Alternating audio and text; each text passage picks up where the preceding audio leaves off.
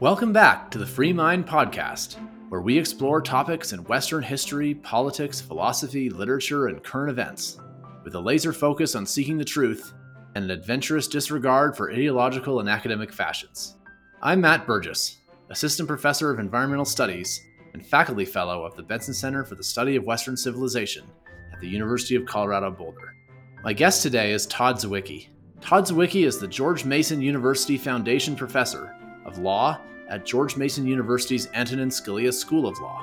He is also the visiting scholar in conservative thought and policy here at the Benson Center. He has served as chair of the Consumer Financial Protection Bureau Task Force on Federal Consumer Financial Law, as chair of the Association of American Law Schools section on law and economics, and as director of the Office of Policy Planning at the Federal Trade Commission. We discuss the rule of law and its importance to economic development in Western civilization and the threats it faces in our society today. Todd Zywicki, welcome to the Free Mind Podcast.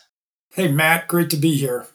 Yeah, so we're going to talk about the rule of law today, which seems like a dry, esoteric topic, but I would argue that it's one of the most important concepts to understand, both in development and also one of the most precious aspects of our Western civilization. Would you agree?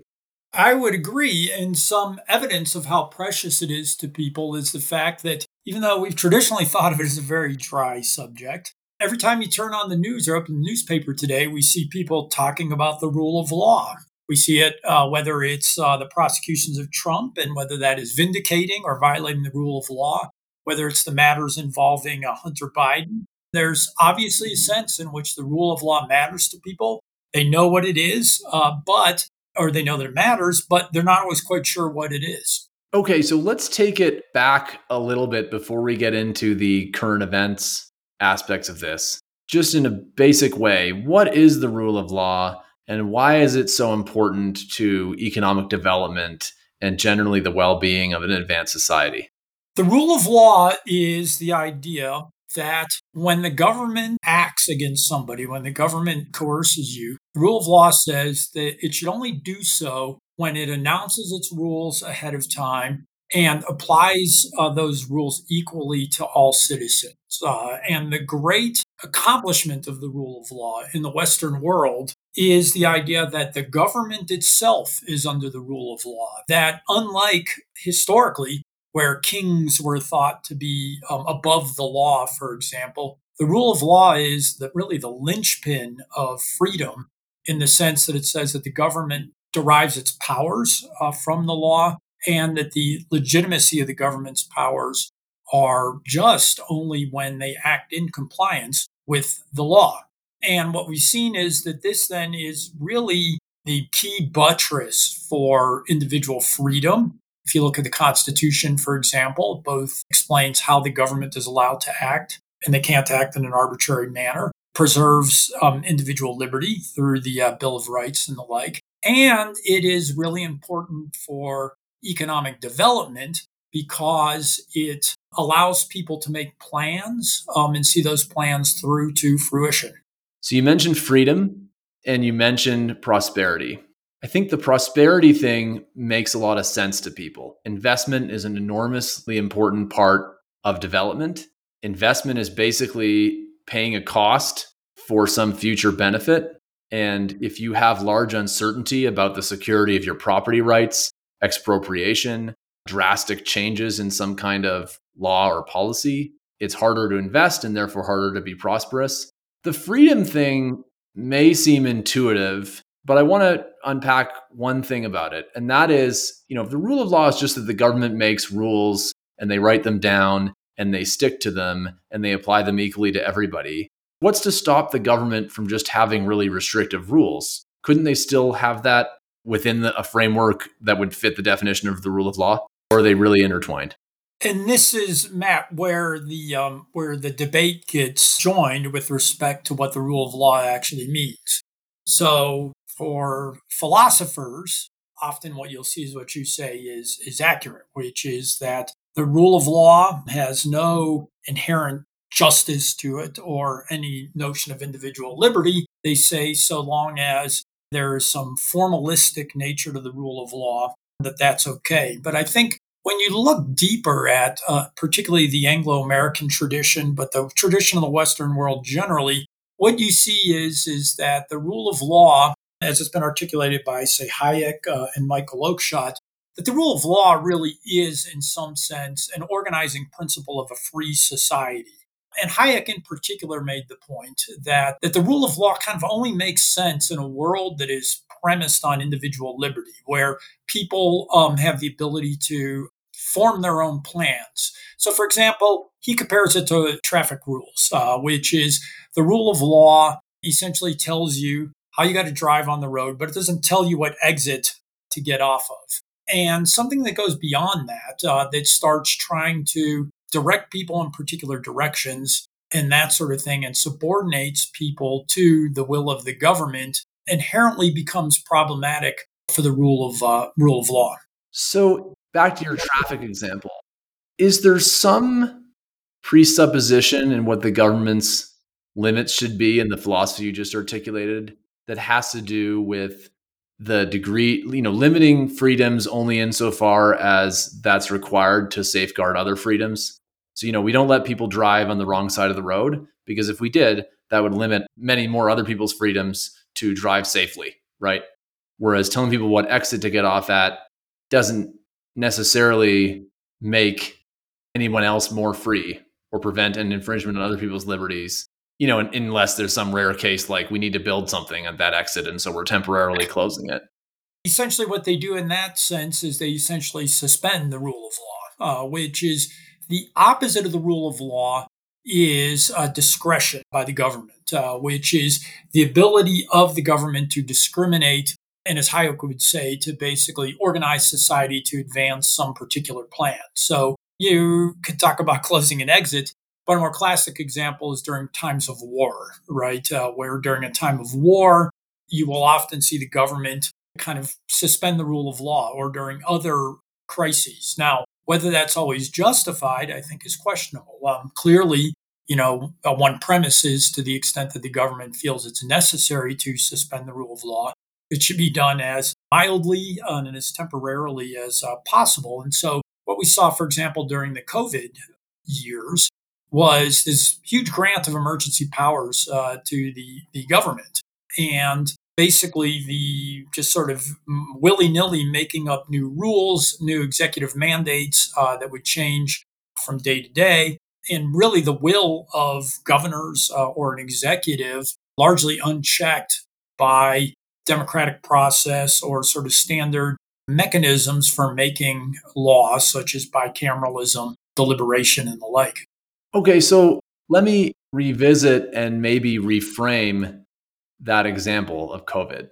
Because as I understand it, the COVID restrictions and government interventions were controversial among the masses, you know, among the general public, more so because it seemed like, in the view of critics, they got the cost benefit analysis wrong than because of some deeper philosophical critique about the rule of law right so so for example the hypothesis for long term school closures was that we would not have a huge impact on education and we would have a huge impact on mortality.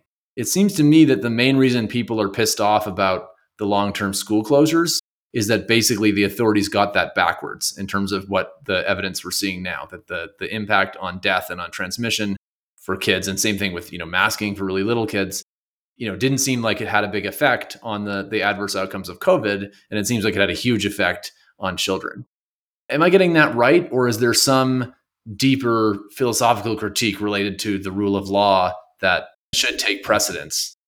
Answer is yes you're getting that right about what the public believed but also there's a deeper philosophical point wound up there. And so let me address both parts of that. The first is that um, I, I think that what your example points out is that voters tend to, citizens tend to focus on short run, sort of pragmatic responses uh, to things, which is one reason why the government is able to see so much emergency powers during what they can, you know, perceive or claim to be a uh, to be a crisis. But what ends up happening happening in those situations is that once you get um, the government acting, number one, the government tends, once they get power, they tend not to give it up, right? And we just saw this, for example, this week. If uh, people have been following what happened in New Mexico, where the governor of New Mexico has basically tried to declare an emergency that would, for gun violence, that she is basically using the justification of her COVID emergency powers to basically suspend the Second Amendment is essentially what she's doing. So, so emergencies tend to become extended. Government, once it gets power, tends not to uh, to give it up. The second thing we see is is that once you make an, an exception for an emergency, it tends to become the precedent for the next emergency. So let me explain, which is that back during 9 11, the government claimed the need to take emergency powers for national security reasons and did all sorts of things. A lot of the things they did during in response to 9/11 became precedents for how the government responded, particularly in financial markets during the 2008 financial crisis. In turn, all the things the government did in the name of emergency powers during the financial crisis became the precedent for a lot of the things that the government did, particularly in financial markets and the like during the COVID crisis. And so the point here is, is yes, citizens usually respond in the short run to these sorts of uh, concerns. But what the rule of law says is we need to be concerned about the long run as well. We need to be learn we need to be concerned about preserving the overall institutional structure and the regularization of government precisely in part because the government itself will often look to expand its powers um, and to make exceptions to the rule of law.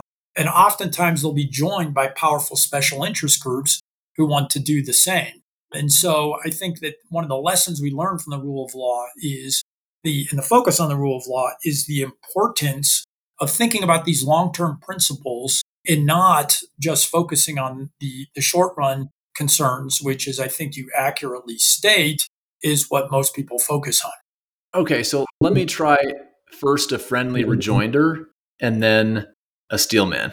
On the side of friendly rejoinders, you're making this argument from a perspective that some people would identify as conservative. And yet it has strong parallels to arguments that people like Naomi Klein, for example, have made in her work, The Shock Doctrine, from the left about the same kind of thing, right? And in fact, 9 11 is, is an example of something that is often criticized from the left, the, the post 9 11 Patriot Act type powers. So, at least in an abstract sense, there are thinkers on both sides of the divide that think about rule of law in, in the way that you do. So, now the Steelman. Let's talk about cases where many people, at least, would argue that the short term incentives the government got right. And I think, because I think those cases are instructive for separating that concern from the conceptual concern about the long term and the rule of law. So, starting with World War II, I believe there was a draft in World War II there were price controls. There was the Defense Production Act. Correct me if any of this is wrong. I'm not a, a legal scholar. There were, you know, government interventions in the economy and in the day-to-day lives of Americans that I think it would be fair to say were much more extreme than anything we've seen, you know, in my lifetime. Would you argue that any of that shouldn't have been done? I'll say two things. Uh, first, the rule of law is just one of just one one of the virtues we may want to have in a society, right? You know, what I want to emphasize is that we should not be indifferent between the rule of law and just government by discretion, government by sort of arbitrary decision making. There's reasons why we want to organize our society around the rule of law. And if we're going to make exceptions, we should make the exceptions very clear, as narrow and as temporary as possible, and be very clear about how we're going to end those exceptions. So, one of the things we saw with COVID, and one of the things we see is happening now is that it was a something that was different from what we'd had in the past. There were grants of emergency powers to a lot of governors and the like, but people hadn't really thought through the exit strategy. And so what we see now is because of the abuses of many governments with respect to emergency uh, powers, now we're going back and the legislature is trying in these various states is trying to reestablish sort of orderly processes redefine the emergency powers of governors basically because in the executives basically because they abused their power in the way that they did so that there's nothing inherent in the rule of law that says that certain actions in times of emergencies, for example, such as the ones you describe, those can be permissible, right? Now, having said that, you give the examples of perhaps the benign uh, process, right? The way in which uh, the government during a time of war might seize uh, industrial production, that sort of thing. But remember, the same principle that sustains that was the same principle that sustained the government's action in just rounding up Japanese Americans and interning them indefinitely in internment camps with no due process, no individualized suspicion, right? And that was upheld as a national emergency, this extreme violation of, uh, of civil rights. We see this going on right now with litigation coming out of Louisiana, just appealed to the, uh, the Supreme Court, where the White House was essentially saying that um, the COVID crisis, and sort of generalizing the principle, that the COVID crisis allowed them to engage in essentially coercion of social media companies in violation of the First Amendment, according to the uh, to the Fifth Circuit, because yep. needed to suppress mis- misinformation and the like. So as soon as you open that Pandora's box for good discretion, you also open the Pandora's box for things like Korematsu and uh, other sorts of uh, issues. I'm really glad you brought up the internment example because that's a very compelling example. I think a lot of people would argue that Defense Production Act, that, that even the draft was may have been necessary to defeat the Nazis. I think we'd be very hard pressed to find somebody today who would argue that internment was good. So, can the rule of law offer us a solution to that? Is there a way to write a law that codifies the distinction between those two ca- types of cases and those two types of justifications? I think there is, but there, there's two aspects of it, right? Which is first is we have to be clear eyed about the threat, right? What, what, often ends up happening here is, um, as we've seen, you know, 9 11, as we've seen during COVID, is that there's a, uh, a lack of appreciation for the degree to which the grant of powers to the government can be uh, abused, both by the government itself, uh, as well as, as I mentioned earlier, special interest who may have something to gain. Obviously, not in the uh, internment example, but what we've seen during the financial crisis, as we saw during uh, the COVID crisis, there are a lot of people who made a who made money off of these uh, these things. To be frank, and they they liked what the uh, what the government was doing. So I think the first thing you have to do is you can't just give a blank check to the government. And um, number one. Number two, you could have expedited processes uh, for this, but there's still a need, I think, to try to follow regularized orders, such as, um, you know, a, a, care, a somewhat careful legislative process, for example. You know, during the financial crisis, it was kind of chaos, right, in terms of how they did the bank bailouts and that sort of thing. But the third thing, and I think perhaps the most important, is that this is where the courts need to stand up. This is where the last line of defense are the judges, or the courts, and they need to be supervising.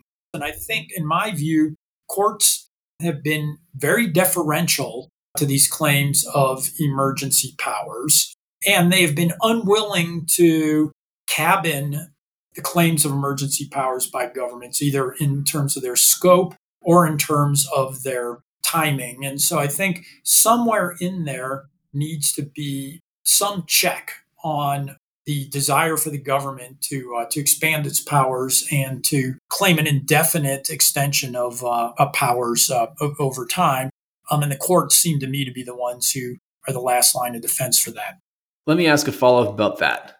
It seems like the court's job is to interpret the law, which means that they'd have to, in order to to get the balance right that we were talking about earlier, there would have to be some law written down by Congress or somebody else that allows them to do that. So let's go back to the World War II example. On what legal basis might a forward thinking court have, say, allowed the draft of the Defense Production Act, but not allowed Japanese internment? Yeah, so you mentioned law, but obviously the Constitution matters as well. And you can, if you read the opinion in Korematsu, the Japanese Internment Act, it's really a pretty embarrassing opinion, and it's really a, a dark spot for the United States. And the the background to this is really pretty creepy, which is um, the way you know we, the, what we really see has arisen over the past century or so is a conflict between really frankly sort of the progressivism that started a century ago and the idea of expert management of government versus kind of the constitution and individual liberties and this goes back first to upholding um, the compulsory uh, vaccination back in 1906 but then what we see is in a case called buck versus bell which was a case in which um, states had started passing eugenics laws uh, that allow forcible sterilization of uh, people who were declared mentally unfit, basically, uh, by the government through processes. They were upheld, and they said that was constitutional by an eight to one vote. Oliver Wendell Holmes writing this famous opinion where he said three generations of imbeciles are enough. A uh, principle that is broad enough to support compulsory inoculation is uh, clearly broad enough to support tying the fallopian tubes. And he drew as his basis for that on the um, the case allowing the mandatory smallpox vaccination. Now, why do I go back that far? Because that logic that Holmes relies on in that case is the logic is all the, med- the medical consensus at the time was eugenics. Right, the medical consensus of the time was that um, for the good of society, to get rid of so called social externalities, the government should have the power to forcibly sterilize people. That's the principle then that then upholds in Korematsu. And a lot of the other problems that we've seen over time is, you know, again, we saw it during the COVID crisis, which is who are we as courts to try to weigh individual rights and individual liberty against what the experts tell us is necessary for the good of uh, society. And I think that's just an abdication of the judicial role. That's the abdication of everybody's role to take individual rights seriously, even in times of crisis. And so, yes, it requires some, I think, pragmatic and prudential judgment to draw those lines between uh, the draft um, and just sort of rounding up uh, Japanese with no, you know, individualized assessment of their potential guilt. But I just don't see that in a free society we really have any alternative but for courts to actually try to stand up for individual liberty in the times when it's most uh, in in the Constitution when it's most important. Really powerful examples there, which I think raise the question of to what extent is the rule of law always going to be limited much more severely than people think by the norms the prevailing norms of the time, you know, however good or bad, right? So if people have these kinds of views that today we would rightly recognize as repulsive about eugenics um, and about race and, and infirmity and whatever, can we, as a matter of as a positive matter, meaning like a you know a non-normative matter, as a matter of prediction, empirical prediction, can we really expect you know can we really expect that if we write the law in a kind of perfectly magic way that someone with the wrong norms isn't going to find a way around it. And and that's the big that's the big point, Matt, which is in the short run, we can rely on institutions and structural protections like the Constitution, courts, uh, and the like. But hang um, on, in that case, I thought that the lesson was we couldn't. Well, yeah, I mean, in theory, in theory, right. It's even worse if the courts don't do it. But uh, in the short run, at least, yes, we need to count on the courts. But but what really matters, and I think what you're putting your your your finger on now, Matt, is there has to be a belief in society among the public at large and the general importance of the rule of law. That there are ways to do things. That uh, there is an overarching value and the importance of the rule of law in preserving the overall integrity and structure of a free society that there just has to be a belief that we support the rule of law, that we as citizens see the value in using these processes, even when they frustrate us in the short run. And so we don't make exceptions to the First Amendment just because we don't like what people are saying, whatever the case may be. That requires something deeper and a commitment in society. So, one of the things you see when you look at, for example, the concept of the rule of law goes uh, was really articulated by a, uh, a guy named A.V. Dicey in England, beginning in the late 19th century. And what Dicey says is that Britain was unique at the time. Britain and Britain offshoots like the United States were unique because there was this spirit of legality, this spirit of the rule of law that people felt like that this was an important value and that that distinguished the Anglo-American world from the uh, from the rest of the uh, the world and that that then was instantiated in the common law uh, and the like. And I think that's really you know what it uh, um, what it requires because there will always be demagogues there will always be politicians there will always be people like that who are ready to jettison the rule of law because they can promise some short-term benefit to some group. But once you start doing that you know you run the risk that everything is going to unravel which is to some extent my concern of kind of where we're headed right now to some extent uh, uh, in uh, in this country. The United States seems like it's especially the Madisonian Constitution is kind of especially robust to this kind of thing. Even in Britain and Canada, for example, I'm from Canada. I forget if I mentioned that. A lot of our free speech policy is much more of a tradition than a policy. And there's some even more extreme examples, right? So we have a governor general who's, you know, the, the figurehead, the queen's representative, or the king now, sorry, is representative in Canada. And the governor general has on paper much broader powers than the average Canadian would understand. uh, but also powers that they have pretty much never used, at least in since I've been alive. But there is there's a you know kind of non-Madisonian weakness right in our system that way, and certainly uh, some contemporary debates around free speech and around non-discrimination in Canada are looking at that, right? So, for example, you know, in the U.S after the recent affirmative action decision that came down this past summer, there's been some controversy and consternation over the fact that many universities have signaled publicly that they intend to not follow the spirit of the rule, right? That they basically they they want to try to find some way to get around it. And this is not really a new phenomenon. I mean, the everybody talks about DEI statements and hiring, for example, in universities as as a, a free speech issue, which it is. But few people talk about how the origin of DEI statements in faculty hiring comes from California as a way to get around Proposition 209, which was their anti uh, discrimination ballot measure that passed in the 90s. In Canada, it's actually not illegal to discriminate as long as you're doing it in the so called correct direction. So, you know, if you look at, for example, you know, go to universityaffairs.ca, which is where, where they post faculty jobs in Canada. And there, Canada has this thing called Canada Research Chairs, which are you know prestigious faculty positions, basically that come with a kind of like an endowed chair from the federal government.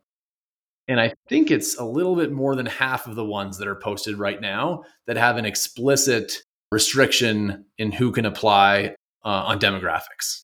In every case, it's it's no able-bodied straight white men, and in some cases, it's even more restricted than that. And similarly with, with free speech, right? There's a whole controversy around the truckers you know, in their speech rights and bank accounts and et cetera, where, you know, it, it's possible that the, the Trudeau government went further even than the law allows. But I think many Americans were sort of surprised at how much actually the law allows if you, if you sort of look at the, the letter of it.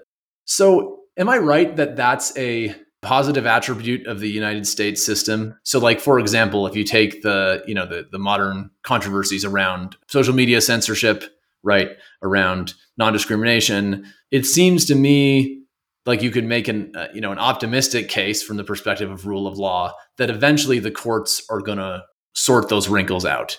Yeah, I, th- I, th- I think that's right. You know, I'll say first, which is what we've seen over the past few years is um, pretty egregious violations of the uh, of the rule of law. Whether it's this First Amendment uh, censorship uh, case, whether it was sort of the blatant defiance of the Supreme Court uh, when it um, struck down the C when it, it, you know originally temporarily upheld the CDC's so-called eviction uh, mandate, you know moratorium, and the Biden administration just reauthorized it and basically dared the Supreme Court to strike it down, which they did. Whether it was that massive student loan bailout um, that they they tried to do, knowing they had dubious legal uh, authority, whether it was the overreach of the vaccine mandate uh, via OSHA. In each of these situations, the uh, the courts have stepped in and they have been willing to stand up for the rule of law. And I think that's a I think that's a very important point, uh, which is that the institutions matter. The institution of the independent judiciary matters um, to try to check uh, these um, government overreaches and there's a lot sort of back and forth going on now between uh, the courts and particularly this administration of this administration sort of using the administrative state and then runs around the democratic process to accomplish a lot of these these goals. So that is not to be dismissed the importance of the constitutional culture in the United States. But I think your question points to another larger point, which is over the the long arc. What does seem to matter in many ways is history. What matters is a commitment of a society to the rule of law. Now, obviously, in the United States, one of the reasons we're so vigilant about equal protection on race is we fought a civil war over that. During the case you mentioned in the Supreme Court, the fair uh, uh, the fair admissions case, the lawyer for Harvard, for example, was talking about giving preferences for oboe players uh, if the orchestra needed an oboe player. To which uh, Chief Justice Roberts responded, "We did not fight a civil war over oboe players." So that history matters uh, in a lot of these things. And this was one of the things that that you know I'm teaching this class on the rule of law this semester. One of the things that comes out of Dicey, but one of the things that I've emphasized when I've looked at this is this point about history. And so, for example, Edmund Burke has this wonderful speech uh, called a speech on uh, conciliation with the colonies. Um, and it's always kind of perplexed a lot of people because while he was critical of the French Revolution, he was largely praising of the American Revolution. And in part, his argument was it's futile to try to, uh, at this point, try to put the genie back in the bottle for the United States. And his arguments have very little to do with natural rights. What they have to do is with the unique history of the colonies and the spirit of liberty that that imbued in the American citizen. So, for example, he talks about the extreme distance across the ocean got the American colonies used to governing themselves. He talks about, for example, fascinating disquisition on slavery, where he says in the American South, living with slaves created this sort of might seem perverse, but also this great spirit of liberty among those who were not slaves, to not be treated like slaves, like the British government. In the North, it was basically settled by all these religious dissenters uh, who were basically troublemakers, you know, were, were hard to tame. And then, uh, f- funny enough, and sort of warming my heart, as he said, the other thing with the United States is it's a it's a nation full of lawyers.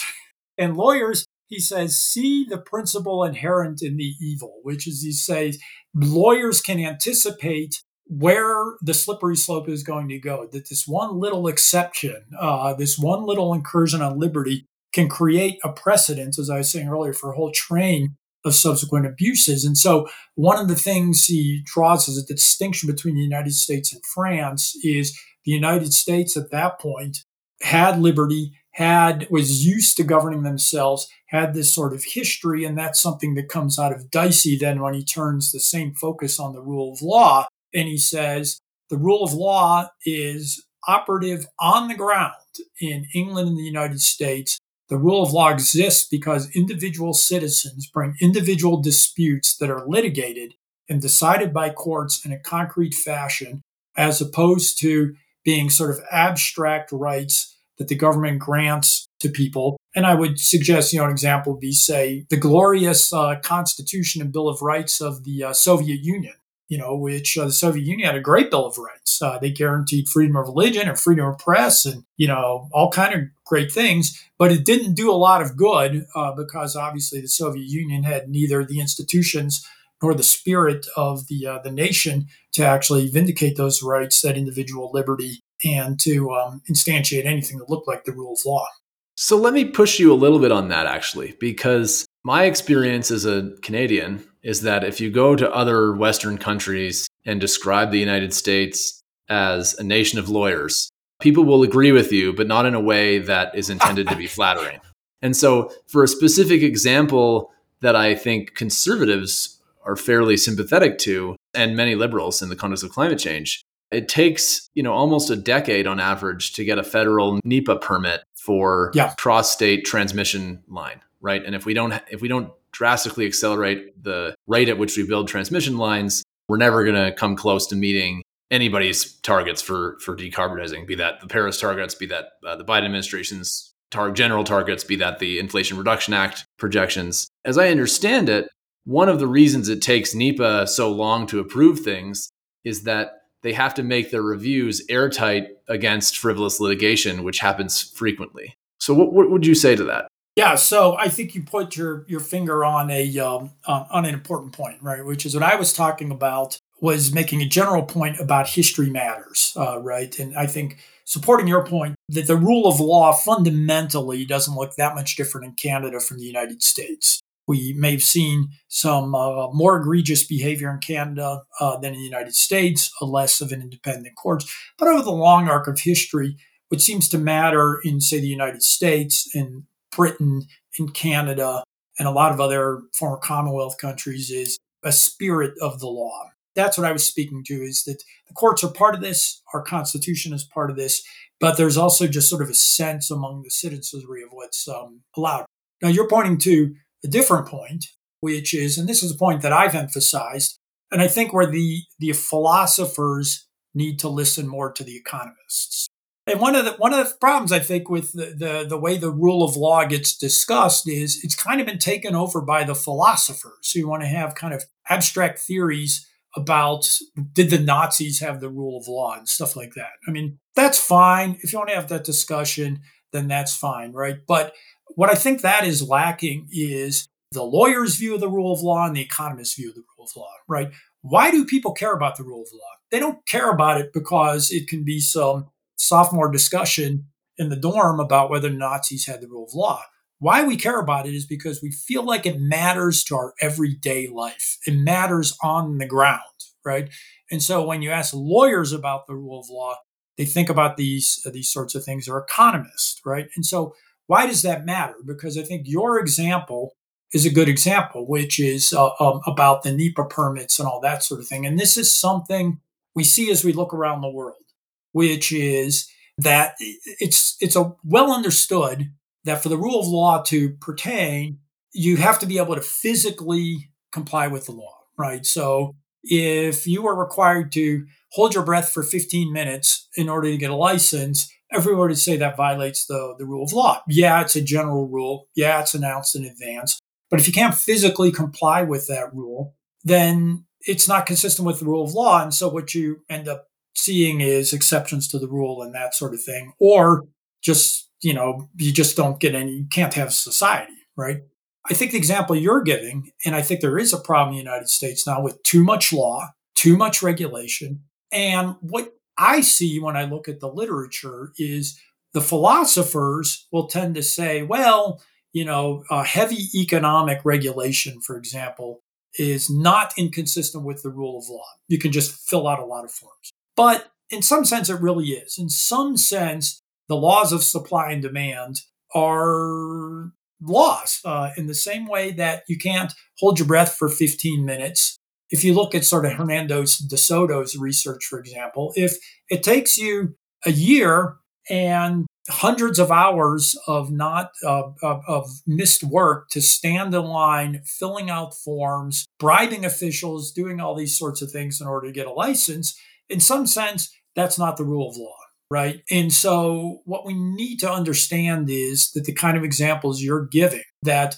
what you end up seeing when you have too much regulation when regulation is too thick for anybody to reasonably able to comply with it.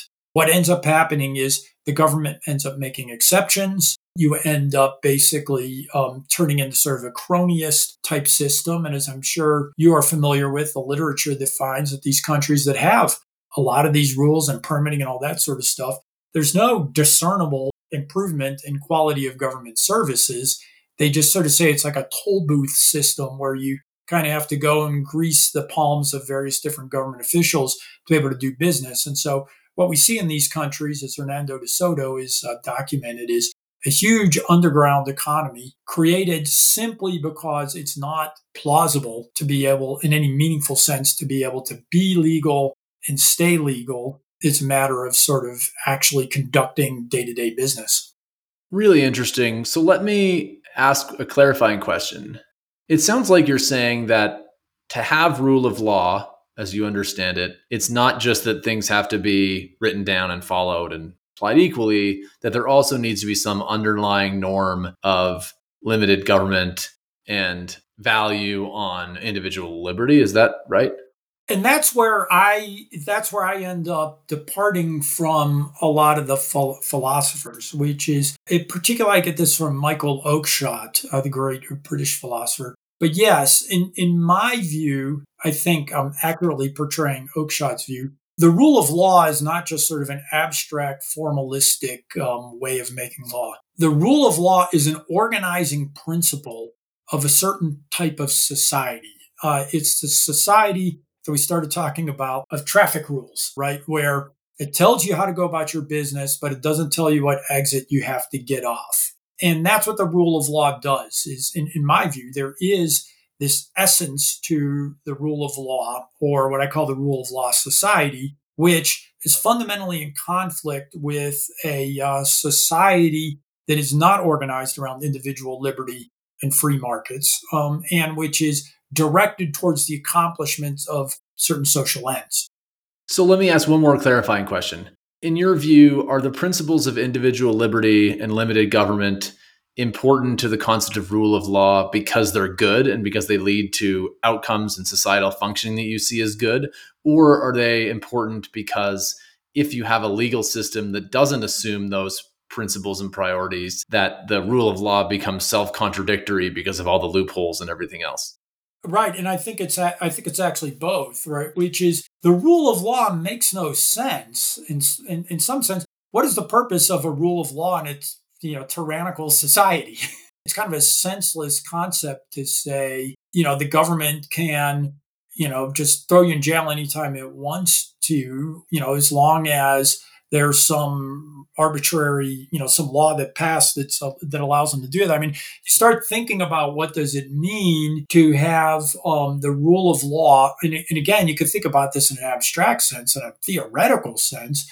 Yeah, you could have rule of law in a Nazi society, but what's the point? That you know what what I take away from this is the only reason we care about the rule of law is because it accomplishes some purpose. It's not an end in itself. And what is that purpose? To me, the whole concept only seems to make sense in the context of a free society, which is it doesn't kind of make any sense to have the government constrained by rules if we don't think there's some independent value in individuals being able to pursue their own ends. Does that make sense? Otherwise, you would just allow the government or majorities or whatever to just use their judgment as to what everybody should be doing. And so in that sense, the rule of law, I think, is really more inherent in a certain way of conceiving of society than just sort of this abstract, free floating kind of concept that you could describe, but it's not really clear why you would care about it, if that makes sense, in a communist society or in Nazi Germany or something. Okay, let me push you in a couple of different modern examples that we that we've brought up in passing. Then I want to ask you something about norms. So first, uh, let's talk about the bank bailouts after the Great Recession.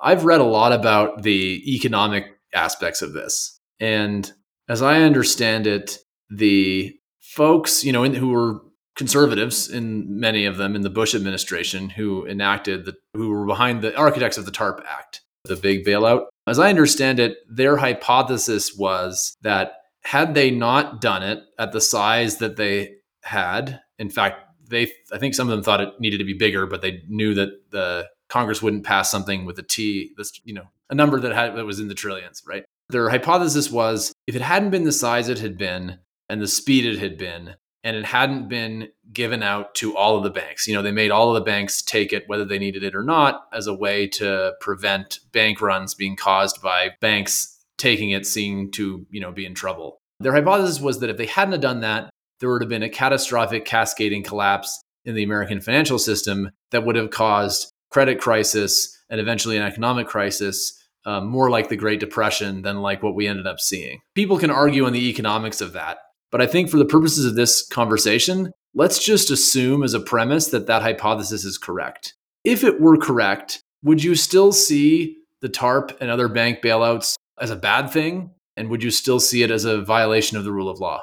Well, here's where thinking about this through the lens of the rule of law and the concept of the rule of law, I think, suggests a different way of thinking about that whole incident, right? Which is you start reasonably by saying, all right, now we've got a financial crisis. What do we do about it? Right. But if you're thinking about it from this perspective, and you know, we'll look backwards before we look forward because I think the value of this is thinking about how we want to organize this in the future. Why did we end up in that situation? Well, if you look at Lehman Brothers, for example, what you see with Lehman Brothers is one reason Lehman Brothers kind of went down in a relatively messy way was why? Because they expected to be bailed out.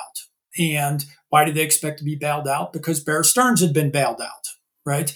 And so Lehman Brothers just refused to do anything to prepare for bankruptcy because they figured the less we prepare, the less willing we are to sell ourselves to some other business, the more likely we'll be to get bailed out because we're obviously more important than Bear Stearns. The government didn't bail them out.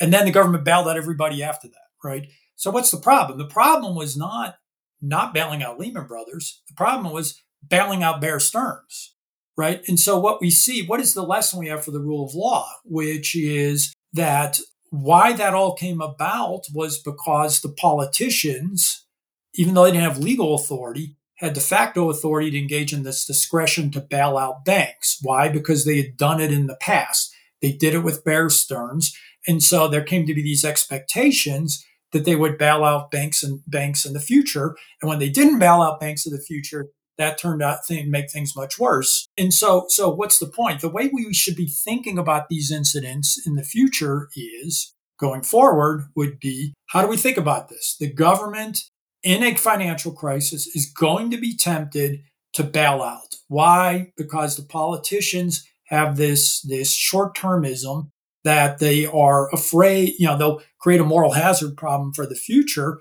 but they're afraid right now that if they don't bail out, there's going to be an economic catastrophe. So you kick the can down the road. Now, what happens? That makes it more likely that you're going to have similar uh, problems in the future, more likely that you're going to have moral hazard in the future because now everybody knows that's what the incentives of the politicians are. Does that make sense? And so what yeah. we see then is we do the bailouts. The bailouts were done in a completely ad hoc way. Uh, they set up all these supposed rules, but it turns out the banks, the empirical evidence is the banks that actually got bailout money were not the banks who met the checklist of what their criteria were, but they were banks that either had a former Treasury official or a former Federal Reserve official on their board of directors. The banks who gave the most money to uh, to the relevant oversight committees in Congress all were more likely to get bailed out. That's the reality of how the discretion operates. As I was saying, politicians and the in the, the interest groups are going to do that. And what do we see? We then saw Dodd Frank. Dodd Frank supposedly was going to get rid of bailouts forever. Does anybody think that? No. I've traveled the country for 10 years talking about Dodd Frank, talked to thousands of people. Not a single person thinks that Dodd Frank got rid of bailouts or too big to fail, including, say, Elizabeth Warren and Jeb Hensarling, who couldn't, you know, couldn't otherwise agree on anything. And what do we see this spring with Silicon Valley Bank and the like? What happened? We essentially got bailouts again because it wasn't a credible commitment. And so the way I would suggest we want to think about these kind of issues, Matt, going forward is we need to be clear eyed about the fact of what politicians' incentives are going to be. If the politicians' or incentives are going to be to bail out, regardless of the legal authority for it, then market actors are going to rely on that. We're going to have a moral hazard problem. And so then we need to think about what does an actual rule of law system look like, not just in theory, but also what is actually a credible commitment for the government to tie its own hands so that we won't get into these problems in the future. And that becomes a much more difficult question than just pretending like we can have this magical world where we'll just write a law and, you know, that the government's going to abide by it. And like I said, if the courts aren't going to enforce it, uh, which they really didn't during the 2008 financial crisis, whether on that or on the auto bailouts, for example, then we need to come up with some system, more like a Barry Weingast kind of system of um, sort of self enforcing constraints on uh, how the government acts rather than um, pretending like the government is going to voluntarily tie its own hands. Yeah, really interesting. You've basically articulated concept that won the Nobel Prize in economics for Kydland and Prescott called time inconsistency, right? So the it's the uh, for those listeners who don't know what I'm talking about, uh, it's the idea. There are cases like you know negotiating with terrorists where when the terrorists don't have your CIA agent, then you want your policy to be we don't negotiate with terrorists because you don't want them to take your CIA agent. But once they have your CIA agent, you want to negotiate to get him back. But then the problem is the terrorist knows that. And so they're going to ignore your policy of, of, that we don't negotiate with terrorists. There are all kinds of examples, and, and the, the one that you articulated is one. Wall And- Street bankers are pretty good at figuring this game out, I think, Matt. And in fact, Kydland and Prescott argue for uh, for rules rather than discretion. I think that's in the title of their their paper. So so they, the, your your conclusion matches the one that they recommend in this case. Now, a couple of challenges I see with with banking. One is that you know, unlike terrorists having a CIA agent or you know houses in a floodplain is another example. A countrywide banking collapse is just such a higher order of magnitude of of crisis.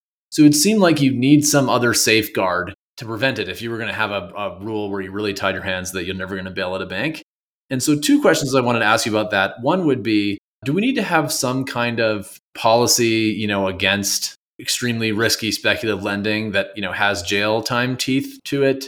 Or would that kind of cause more problems than it solves under the, the individual liberty doctrine that you outlined earlier? And then, secondly, do we need to combine if we're going to have more of a laissez-faire bank bailout policy or you know a non-policy does that need to be combined with some kind of antitrust because it seems like if the government got out of the game of bailing out banks for sure what would happen is the banks in the best case scenario is the banks would bail out each other and thereby consolidate and that would make the too big to fail problem worse You know, one of the great ironies of Dodd Frank, of course, is that it has made the big banks even bigger and even more too big to fail. Now, apparently, we've decided that a lot of the medium sized banks are going to more or less fit in, in the same category.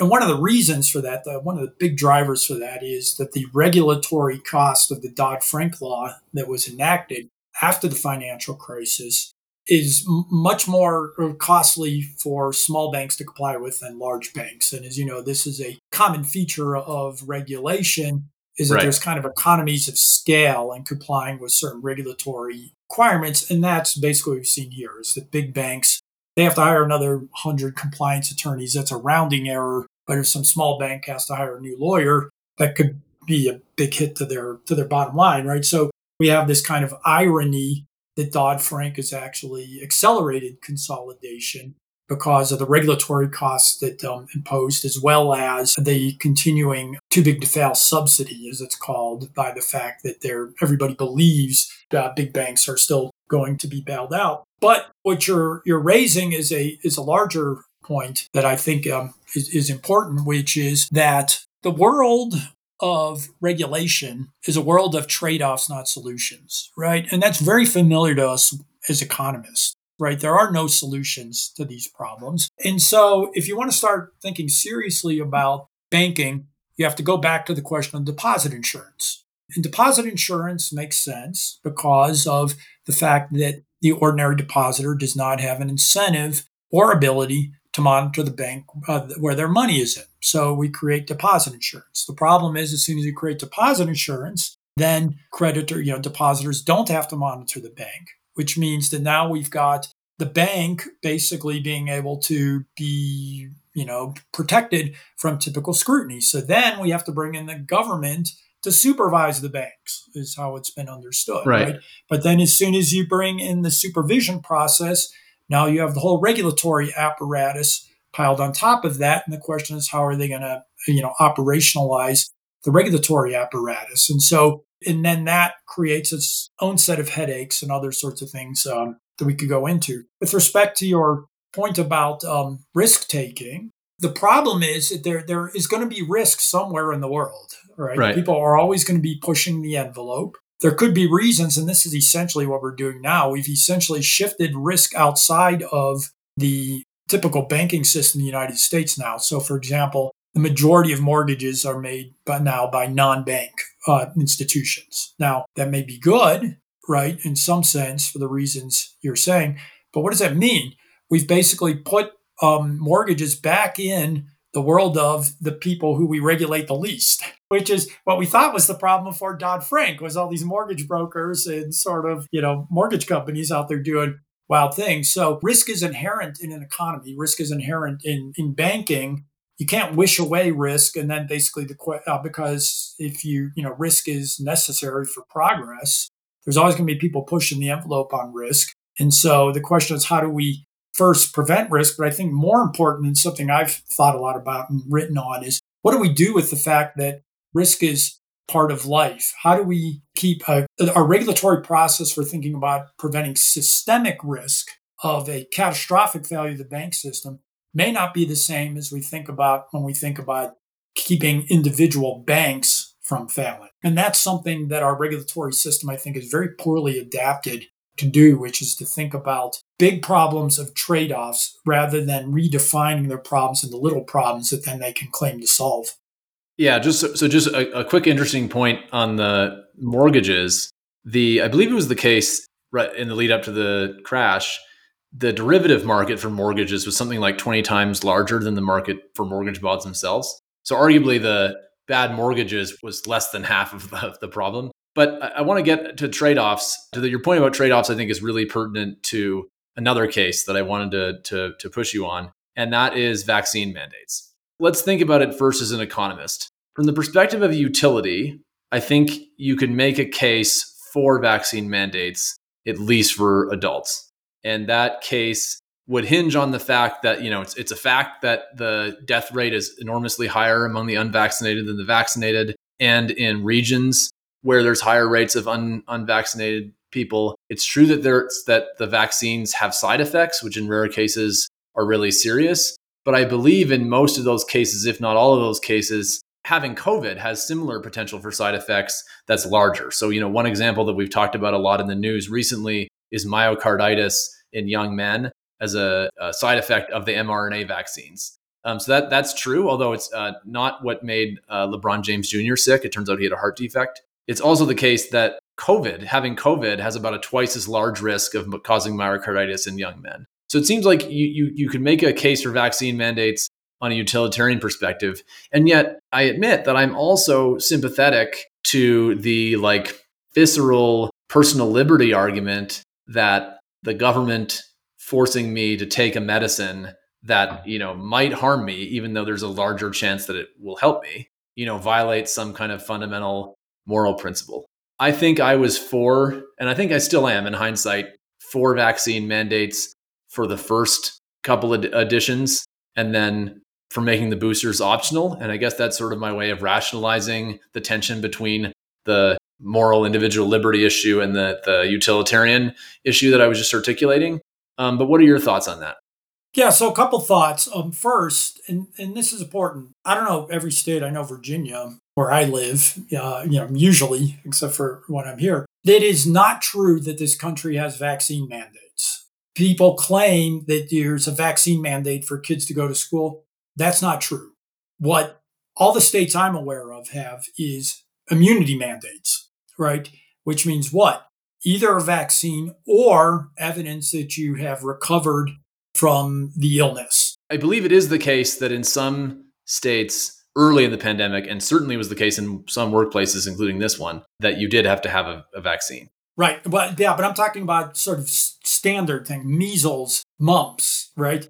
Everybody claims that you've got to that oh, this is just another vaccine, right? It's not true that uh, that there's vaccine mandates. There are immunity mandates, which means if you've got if you had measles as a kid and you have uh, and can prove it by an antibodies test, then you don't have to get a measles vaccine, mumps, rubella, you name it, right? That's the law, right? Which is, you know, in, in these states. So COVID in Virginia, for example, when the governor decided, my university decided to impose a vaccine mandate, was the only, literally the only vaccine that could not be satisfied by natural immunity. Every other one you could satisfy it by natural immunity. How? By showing evidence of uh, of an antibodies test. Antibodies, right? yeah. And so one of the things that was illegal, in my view, and unconstitutional about the COVID vaccine mandates is they made no allowance for natural immunity. And to give the more general point when it comes to law, the argument going back to this Jacobson case, the smallpox inoculation case in 1906, was that it's not about protecting the individual, it's about protecting the community, right? So if it was just about making sure that people were healthy or that people didn't have severe side effects from uh, from COVID, then they could pass a law that says everybody who's overweight has to get bariatric surgery regardless of the risk to them. right? Because we know obesity is a risk factor for bad outcomes for COVID. Or sure, sure. everybody's going to now be required to exercise five days a week, right? And so the only argument, um, and in fact, it turns out obesity is not was not just a risk for you getting sick for COVID, but obesity also is a risk for higher viral spreading, as it turns out in, in, the evidence, right? So the only argument that justifies vaccine mandates is not the benefit to you, it's the benefit to society. So number one, natural immunity, it was known at the time and is really known now, is clearly superior to uh, vaccines in terms of preventing infection and preventing transmission of COVID. There's really no doubt about that anymore. We could talk about why it is. But it was already known at the time that the uh, vaccine mandates went into effect. So then the only thing you had left at that point would be the question of COVID vaccines for people who didn't have demonstrable natural immunity. And what we also knew at the time was that COVID vaccines did not meaningfully reduce uh, infection or transmission, and that they only did so for a very short period of time. We already knew by the time by the time the vaccine mandates went into effect in the United States in the end of the summer, like for those of us in universities, the United States was already making plans to roll out booster shots uh, because it was already known that people were getting sick, people were dying, people were, you know, ever since at least that case up in Provincetown, uh, uh Massachusetts. So what you see when you look back at uh, at the history on this is the smallpox vaccine was a vaccine that had been around for a century. It was known exactly how it operated. It was known what, what the risks were and what the benefits were, right? It was a highly contagious, highly deadly disease, right? That's very different than what we saw in the COVID uh, situation, where it was clear that it couldn't prevent uh, infection and transmission. It was clear it never could because it didn't create uh, mucosal um, immunity. And the larger point is, is think about what I said earlier about where the eugenics laws came from, the forced sterilization laws came from. The precedent for that was the Jacobson case, which is, as recall, what Justice Holmes said is principle that allows ma- mandatory vaccination is clearly broad enough to require forcibly tie someone's fallopian tubes, which is once you go down that slope, you get eugenics. You get Korematsu, which was based on the same idea that the government had a right to protect the public from these people that they judged to be dangerous. And you could kind of see where that line runs. And so I think, you know, the idea that the government really needs to be, the, the burden really needs to be on the government, I think, when it comes to overriding individual liberty, making these claims about externalities and protecting the public because um, that can really be a rationalization for some very dangerous things uh, um, in terms of this sort of utilitarian, utilitarian calculus, including things like the Tuskegee experiment. You can just think of all the different ways that all the different places that can lead you if you start weighing just sort of diffuse, broad, vaguely defined public benefits against individual liberty. Sometimes the calculus is appropriate. It's just to say we shouldn't just blithely ignore individual liberty and the claims that, you know, that there's some public benefit from some action. It sounds like, to put it succinctly, you're saying that we should be very cautious about any structural infringement on individual liberty, lest it be misused by somebody who's, you know, some tyrannical power whose norms we find repulsive, like those who would perpetrate internment or eugenics. Okay, last really quick question about vaccines, because I think there's often nuances lost in this debate because it's so charged. So, on the one hand, I've heard you articulate, I think, a skepticism to the forms of vaccine, mandate, vaccine mandates, excuse me, that some employers enacted. And yet, so just two really quick, you know, yes or no questions. Number one, would you be in favor of a vaccine mandate that had a natural immunity exception? And number two, forget the law, forget the policy. If a friend of yours said, Todd, do you think it's a good idea for me to get a vaccine? What would you tell them? On the first one, I would say that it it's quite clear with respect to the COVID vaccine that um, there's no justification for vaccine mandates. The only justification would be is if it uh, if it protects against uh, infection and transmission. Otherwise, it's a matter of individual choice, just like how often you exercise, what you eat, how much you sleep, all the other sorts of things that just affect your general propensity to, to get ill. On the second one, my view personally at this point is I would tell people absolutely not. I do not think that the risks of this vaccine outweigh the benefits. And among the risks, I'll just mention ones that people could find on my Twitter um, account if they want to know more about it. But there's something called original antigenic sin that um, is a well known principle of virology that basically says your first exposure to a variant basically locks you in forever. So, for example, all this hullabaloo now about the new variant vaccine is largely irrelevant because the way the immune system works is it's going to just reactivate people's um, defenses against the original Wuhan variant that's been long extinct.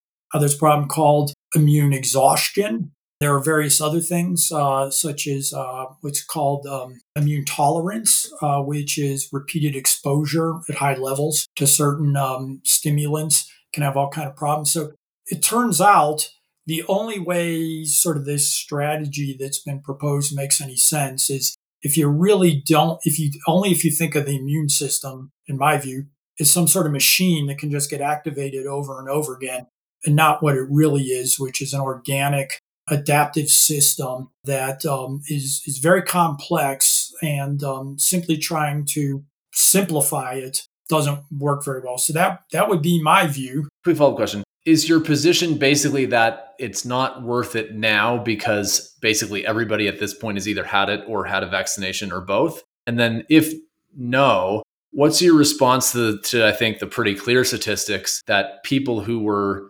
vaccinated have dramatically lower death rates? What I would say is, I don't think anybody has ever made the case in any persuasive way that the benefits of the COVID vaccine to anybody but high risk individuals outweigh the costs. Even at the beginning. Um, we know, yeah, we know overwhelmingly that those who um, died from COVID were the elderly, we know there was a huge age stratification and the unhealthy, and really primarily those who were obese or who had obesity related issues like diabetes, hypertension, comorbidities, uh, the, those sorts of things. With respect to everybody else, um, younger people, healthier people, the risk of COVID was trivial, right? Um, and if you look at the average risk reduction versus the relative risk reduction, it's almost zero uh, because so few uh, younger or healthy people died from COVID or got even got seriously ill from COVID. And so, you know, I think you can see what Jay Bhattacharya says or others who have looked at this, and it, and it seems pretty clear, I think, at this point from the very beginning that um, lower risk people, that the benefits were highly unlikely to have outweighed the cost. And now we've had other issues that I could go into in terms of uh, the way in which mass vaccination prompted uh, that. That seems to have been the cause for the rapid appearance of immune escapist variants such as Delta um, and various other problems that have, uh, have arisen from that. So I think it was a catastrophic public health decision to give everybody the same uh, immune profile um, and I think uh, in, in that sense, it was bad for a lot of individuals and bad to vaccinate a lot of um, otherwise healthy people with this particular um, this particular variant. So that's interesting. I've I've certainly seen data that suggests that the average death rates were lower for vaccinated people in all age groups, even though you're right that they were relative. The baseline is relatively low for young and, and not at risk age groups. And I've also seen data suggesting, at least for the mRNA ones, it's true that J and J and AstraZeneca were both a bit less effective and had a bit worse side effects. But for the mRNA ones, I've seen data that suggests, at least for the main side effects, that the side effects were worse with COVID. But so, so we might have to agree to disagree on on the medicine there. But but I, I think that you make an interesting point about the the rule of law and the the legal aspects. I had more questions about norms and other things I'd love to ask you, but we're out of time. Uh, so let's let's just say uh, thanks so much, Todd Zywicki, for coming on the Free Mind podcast. This was loads of fun, and we'll see you soon. Sounds great, Matt. I think we could have talked for another hour, huh? yeah, indeed. The Free Mind podcast is produced by the Benson Center for the Study of Western Civilization at the University of Colorado Boulder. You can email us feedback at freemind at colorado.edu or visit us online at colorado.edu slash center slash Benson. You can also find us on social media. Our Twitter, LinkedIn, and YouTube accounts are all at Benson Center. Our Instagram is at The Benson Center, and the Facebook is at Bruce D. Benson Center.